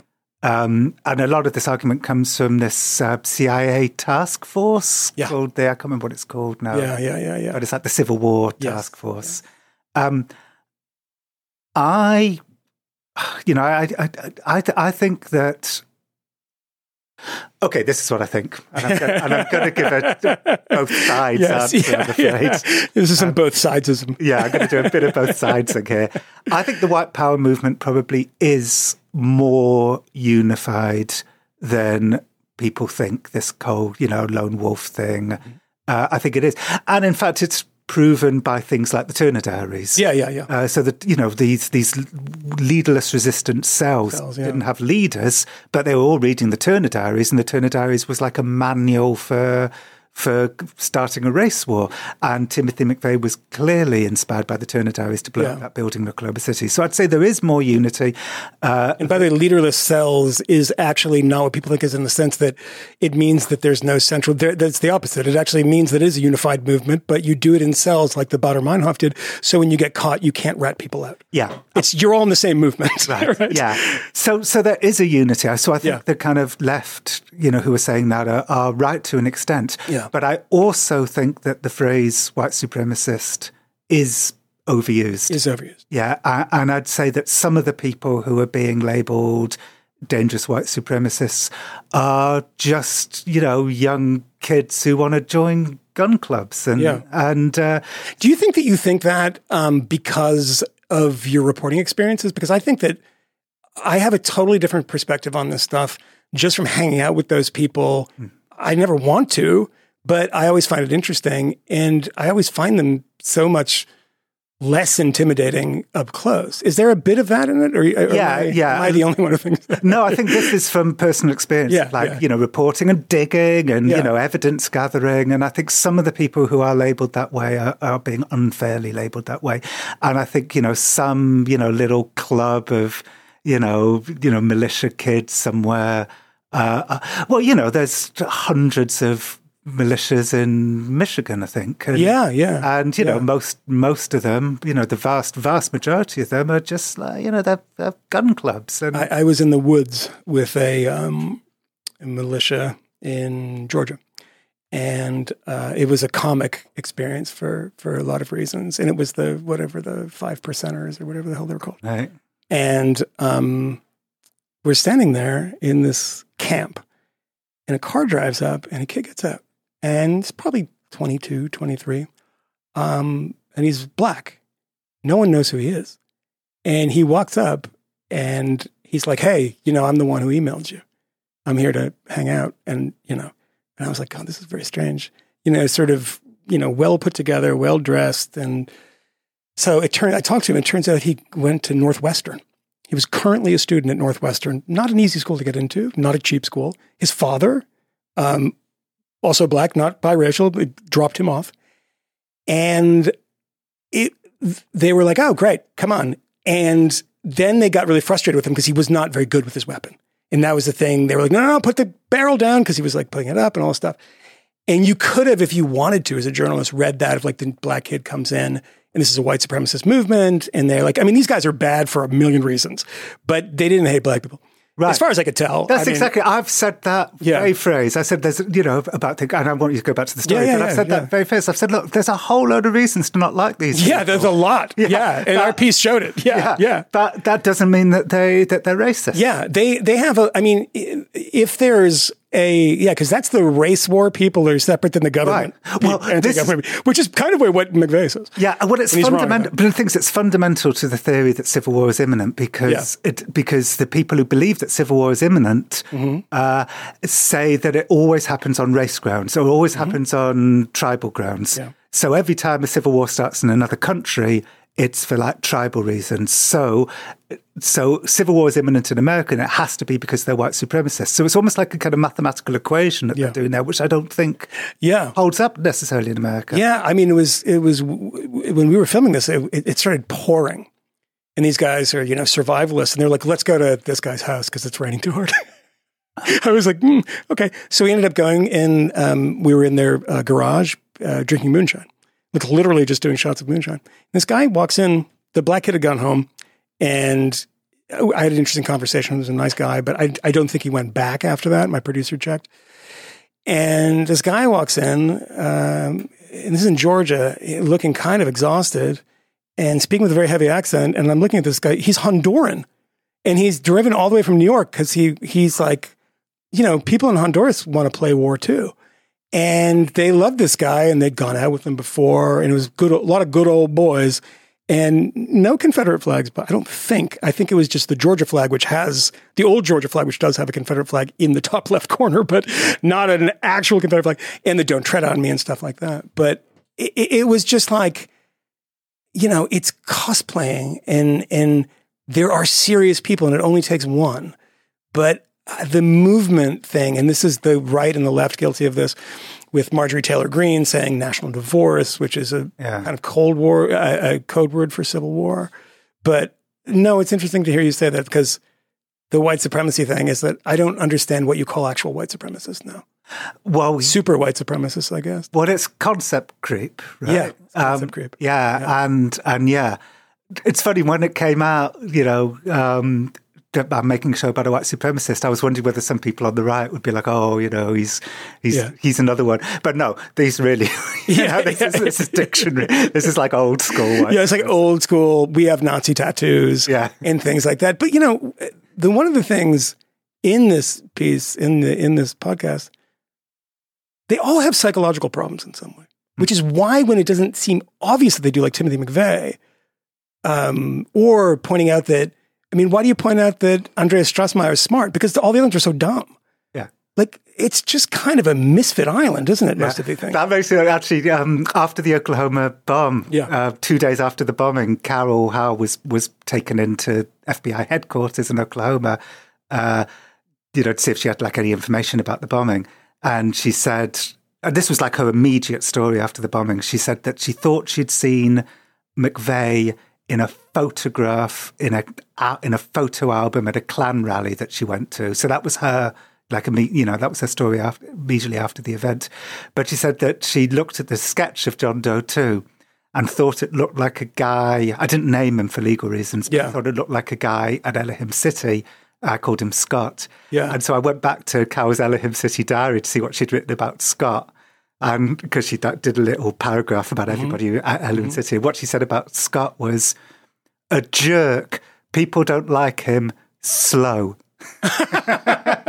so I just really Yeah. made me laugh that she was the guy who, Yeah. who he was the guy who she was Yeah, picturing yeah, yeah. Doe. The slow guy I don't like, maybe is John Doe number two. Yeah. That diary is that that's not for anybody to see, is it? No, I actually you got it. Yeah, I Yeah. didn't realize how rare it was until the very end. Like I managed to get it, but I actually had just assumed it was there for anyone to see, but it's not. It was actually me getting hold of her diary was a really big scoop, which I didn't even realize it was a scoop.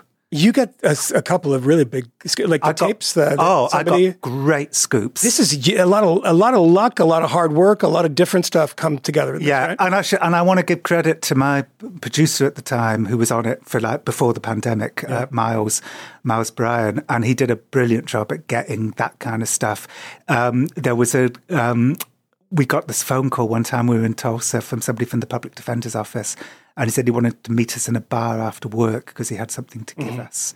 And so we turned up at this bar at six p.m. and he had a cloak and dagger. yeah, and- and I was wondering whether he wanted to do an interview, but he didn't want to do an interview, and you know we didn't want to name him or anything. But he gave us a box, and inside the box were all these cassettes, and these cassettes have never been heard before.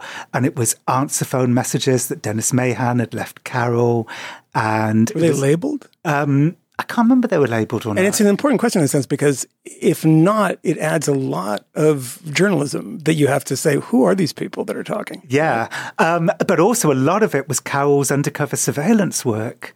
Uh, Yeah. So you were- you were hearing Carol, and none of this stuff has ever come out before. like the wire she's wearing. Yeah, the wire. We got hold of all of that stuff, or, or at least a big chunk of it. Uh, We also managed to get hold of court tapes, and when she was in court for a bombing charge, again, that's never been heard before. Uh, Miles just sweet talked the stenographer from the time, who like dug up some cassettes that she'd made for her personal use. So, so the debutante is full of archival. Could you have made it without this stuff? Uh, prob- no, probably not. So, so Miles did like an incredibly good job, I'd say. Yeah. Um, I don't think we could have. And again, I didn't realize how what a scoop getting hold of her diary was. Uh, it, I just just didn't dawn on me until just a couple of weeks ago, actually, when people were like, "No, no, this diary's like nowhere." But you have a contract to do a podcast. I mean, it, did, did was that after you'd done all the spade work, or No, before. so? It, it's possible that it might be just you talking quite a bit without all this incredible evidence and audio. There's always that danger. Yeah, You know, there's yeah. always that danger. You, you have to, you know, for people like us, what you, you know, because you don't want to solve it all before you go on the journey. You want it to unfold while you're on the journey. Yeah. So yeah, there's always a danger. Like if, it, um, but thank God we did get that stuff. And I think that's, by the way, one of the things that neither of us have mentioned about not maybe why I don't, probably you too, don't like ideological ideological journalism because there's no journey. You know hmm. exactly what you're going to get. You know exactly what you're trying to find, and you're working backwards from it. One hundred percent. That that's why I don't love identity politics journalism either so Yeah. much. I mean, I like it sometimes, but my problem with it isn't ideological. It's you. You know what the story is going to be. boring. Yeah, like like the st- you. You don't Yeah. need to hear the thing before you know the story, Yeah, and you want to be surprised. I love those This American Life stories where you just don't know what the twists and turns. You don't know what's going to happen. It's Yeah. about the nuances of being a human, and uh, you know those are the stories that I love to make, and are the stories that I love to listen to. I started wondering if this this American Life that I listened to as a result of listening to your podcast um, would have been made today. Kind of interesting because when I knew you were, when I saw that you were doing this about this subject, I thought of the old Clinton conspiracy people and Ambrose Evans Pritchard and people talking about Elohim's El, Elohim Elohim. I don't even know how to pronounce it at this point. Elohim. Elohim City, uh, that, you know, that was really percolating in that world. And I'm not even quite sure the ideological reasons for why, because it doesn't, it's like, I guess an attack on Janet Reno and Clinton, but it's like an attack on Nazis. I don't know. But I started going through a lot of this old stuff because it's when I started getting interested in politics. So I had a professor who counter to the narrative of like all your professors were left wing.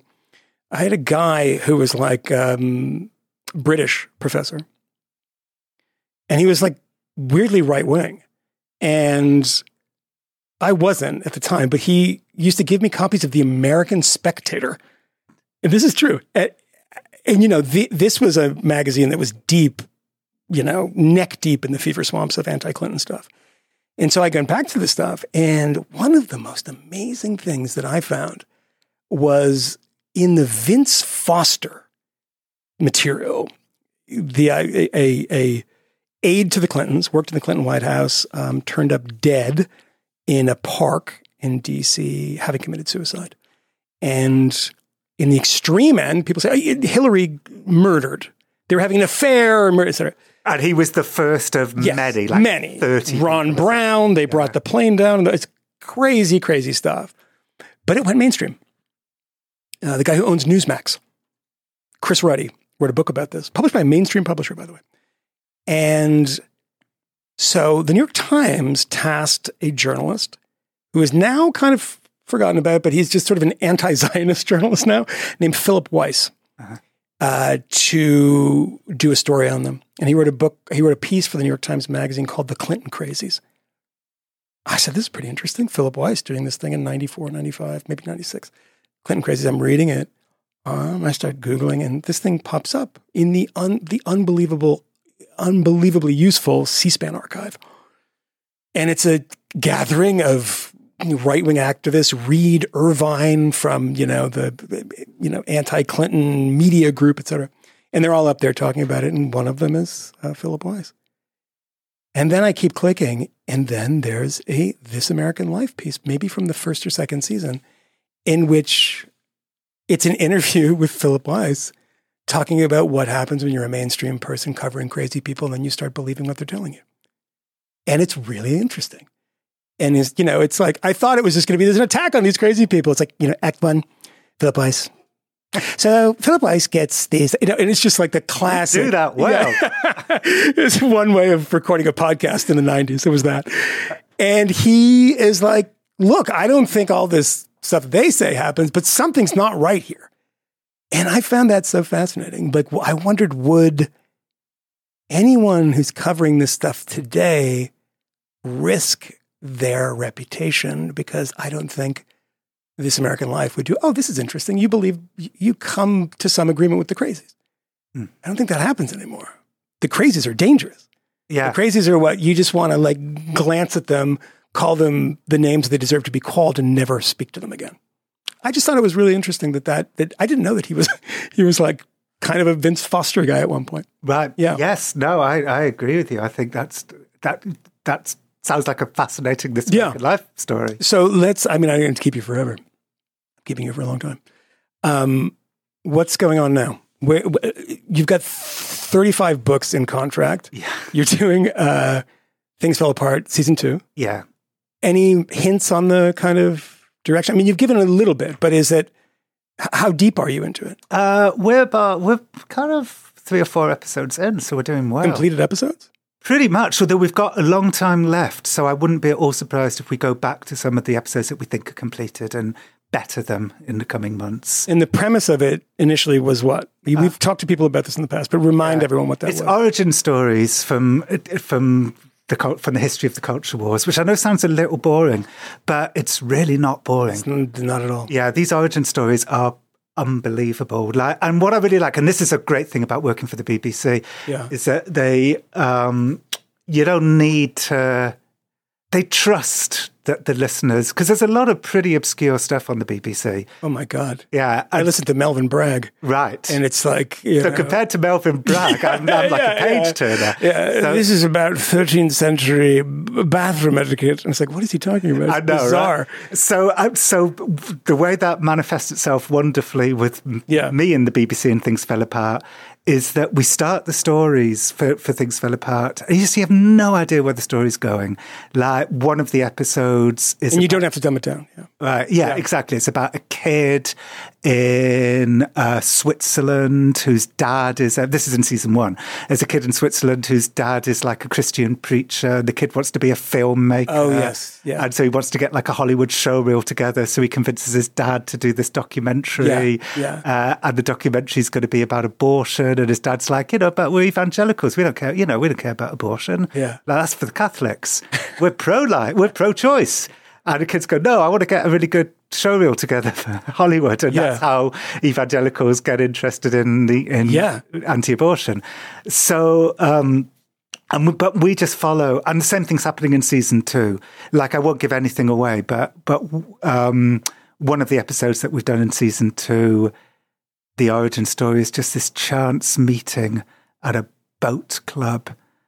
The bar, the bartender and a customer, and they have this chance conversation in the early 2000s, and that chance conversation, uh, you know, 20 years later, changes the world. Yeah. So, so I'm carrying on that that thing of like, you know, you're just following the story and you have no idea where it's I going. mean, it's a good way to sell it. Yeah. I mean, I want to hear that. Um, and yeah, so we're doing another eight episodes. There, are- there, there is something unifying them, but I don't know if I want to give that away. No, no, you don't have to. But Uh-huh.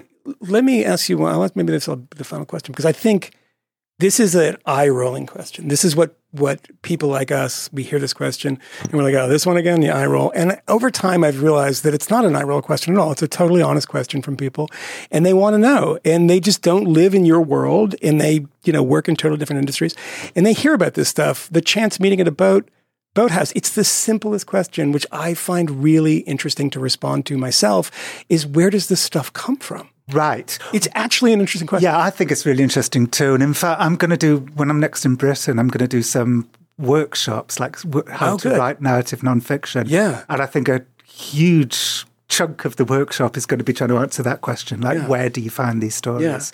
Uh, and for me, a lot of them come from like the most boring places. Uh, obscure psychology papers from the 1960s. That you're just casually reading? Or? Yeah, uh, yeah. Uh, well, not so much casually reading. Like you, you know, you've got a vague, vague thematic idea, and Yeah. then you're just honing in and in and in. Quite often, it's like really boring audiobooks that I'll just go for a big hike upstate and listen to like a ten-hour audiobook. Yeah. And there's like a part of your brain that's just waiting for the unex- for the something unexpected to, Yeah. to happen. It's like, oh, didn't expect that. Yeah. and uh, and then that can be the start of the rabbit hole, and then you can just go down a rabbit hole. Yeah. So it's rabbit holes, but the the little glimmer of where the rabbit hole is is often in really boring places. Yeah. There are, it's often like a little little emerald in a dull dull room, Yeah. and you just have to have the part of your brain that's like, huh, didn't expect that. Yeah. Uh, so, for instance, okay, so the the abortion story about the father and the son Yeah. that came from I was reading a very good book about the culture wars called oh god, what's it called? Um, um, uh, I, I'm going to look it up. You can you can tell me and I'll I'll pop it in. Uh, I, I want to. Okay, will you pop it in? you want Yeah. you want to you want to give the person credit who Yeah, yeah, yeah, yeah yeah. yeah. Book about culture war. um, really, This is the research uh, process, people. Jon actually searches book about culture war, which uh, would would give you probably a lot of answers, I'd imagine. I think But it's a popular book. yeah, it was really good, and I can't, I can't, remember, I can't find. Oh, here we go. Hang on a sec. I'm about to find it. Yeah. Um, it is called "A War for the Soul of America" by Andrew Hartman, written in 2015. Okay. So I was I was listening to the audiobook of that, Yeah. or, or reading the Kindle. I can't remember, and there was something about um, an art historian. An evangelical Christian art historian. Yeah. Just the words art historian in a book about the culture wars. Yeah, is like I thought, okay, oh, interesting. yeah, and that led me to that story about the kid and the film, and yeah, so it was just the words art historian that, Yeah. that did it. I it- it's funny you said to me earlier, how did you know what Andreas Strassmeir's brother did? Well, it's because I very I find it very hard to get through things because um, you know books, films, articles, the rest of it because it's not a skill that you have to have. It's not a skill. It's an instinct, and the instinct is curiosity. And I know everybody in front of me in that shot in the film. I don't know who that guy in the back is, though, and I want to know who that is always. Right. I there was a point at which my ex was like, "You literally spend forty percent of the film on IMDb," and I'm like, "Yeah, but I find out really weird things." Right. And like this guy is actually the cousin of that guy, and this is how it all works.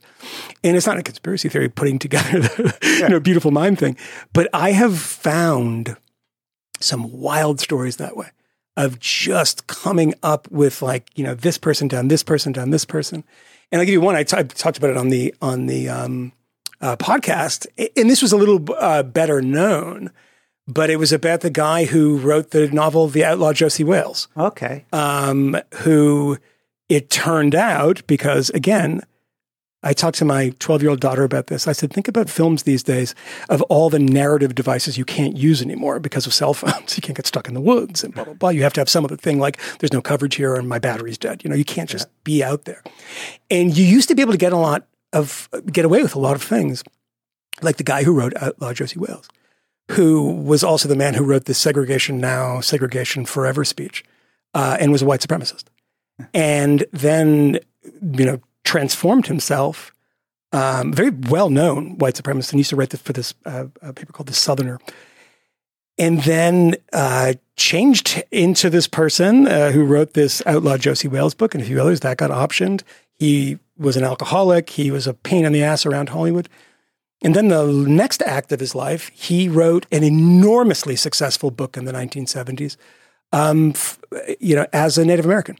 Little Feather, something Little Feather, which sold millions of copies. And it was this same white supremacist who, cha- and it was only because I was watching this film that I clicked and clicked and clicked. And I was like, wait a second, I, I- wait, that's not the same guy. And then you've seen a little, few people have written about it, but not a lot. It's not going to come across your radar. But that's a story that's known by some people. I mean, I told this to a room of guys in this podcast and listeners, and most people had never heard of it. Um, th- that is how it's not as if someone is slipping a manila envelope under your door that has the secrets and you take that little string off of it. Yeah, that almost never happens. Oh. Never in fact, happens. and in fact, you know, over the years, when somebody says to me, "I've got like the most incredible story for you," yeah. yeah. it's always I am being spied on Yeah, by the CIA.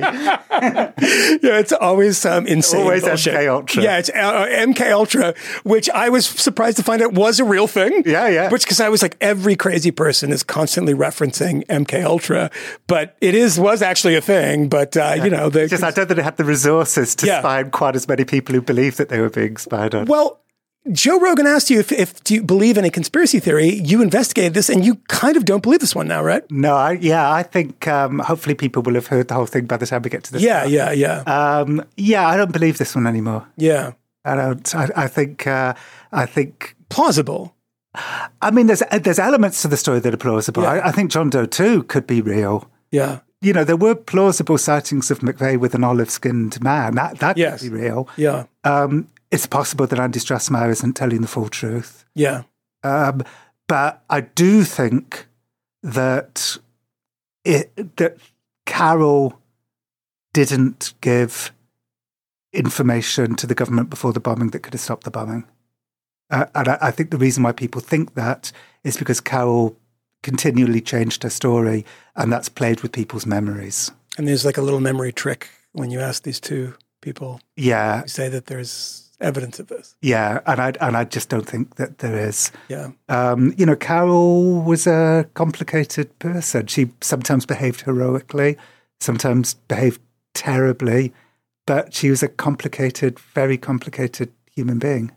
By the way, what you said about kind of curiosity and looking for those little, yeah, you know, jewels, and it just reminded me of when I was a kid. The thing that used to really annoy people about me was uh, somebody would like tell an anecdote. And like they'd tell like the whole story and have a beginning and a middle and an end, and like everybody would like laugh and Yeah. appreciate the anecdote. And then I'd always go, "And what happened after that?" it used to really bug people. The room dies and looks over at you like, you know. Then the story's finished. Yeah. but I want to know Yeah. what happened next. But that's not, and you know, this is a story that is, it was finished, you know, 30 years ago, but isn't finished now because you didn't, you don't have, because the story becomes, you know, from my perspective, obviously you, you know what the story becomes. But from my perspective, this becomes less about, you know, did we have forewarning about Oklahoma City and there was some bungle or some conspiracy that, that, that allowed it to happen? and more that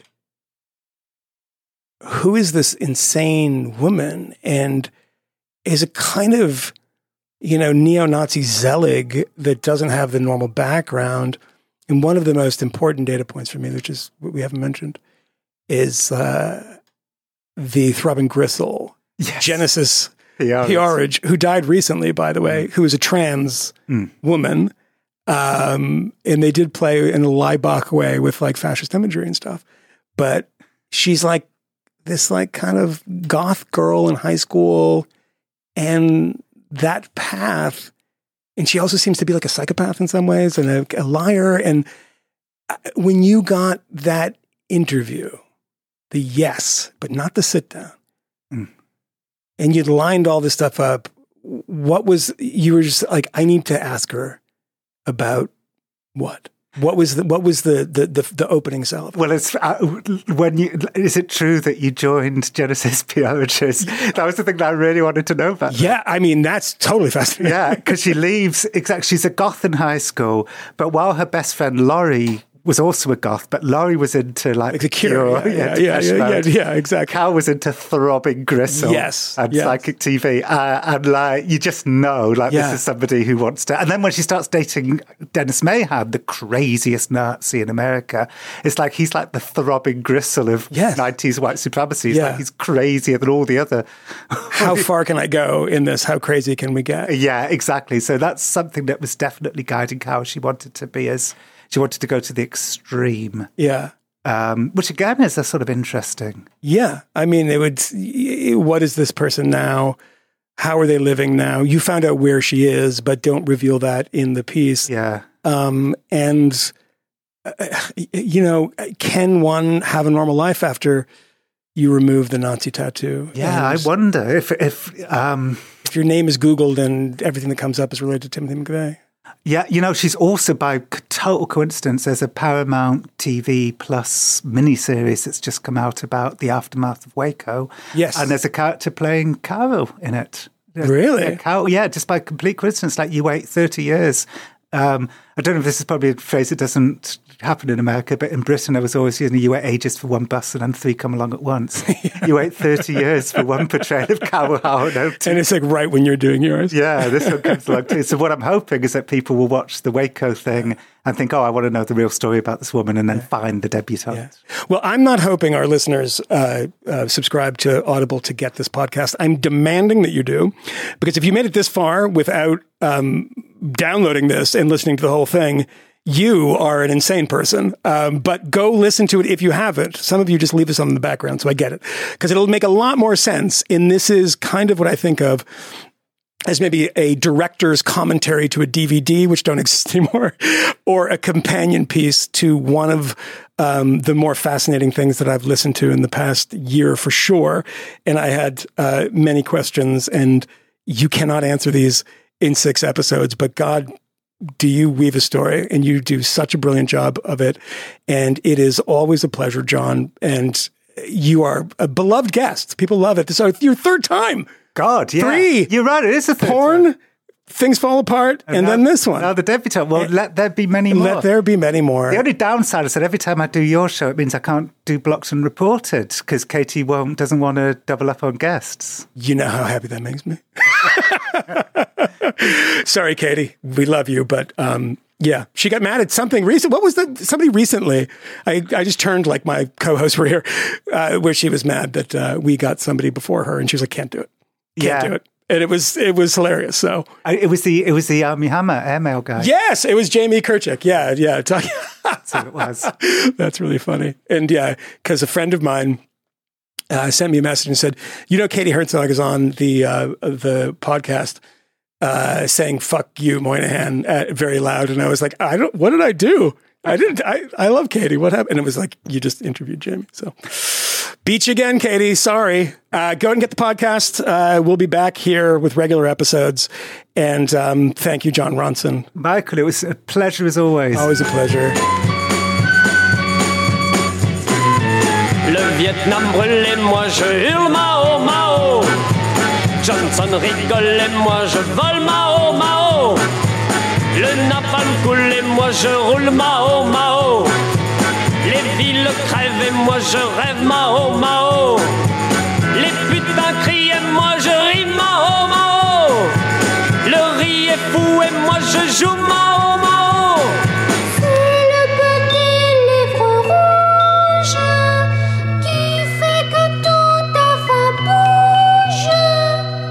L'impérialisme dicte partout sa loi. La révolution n'est pas un dîner. La bomba est un tigre en papier.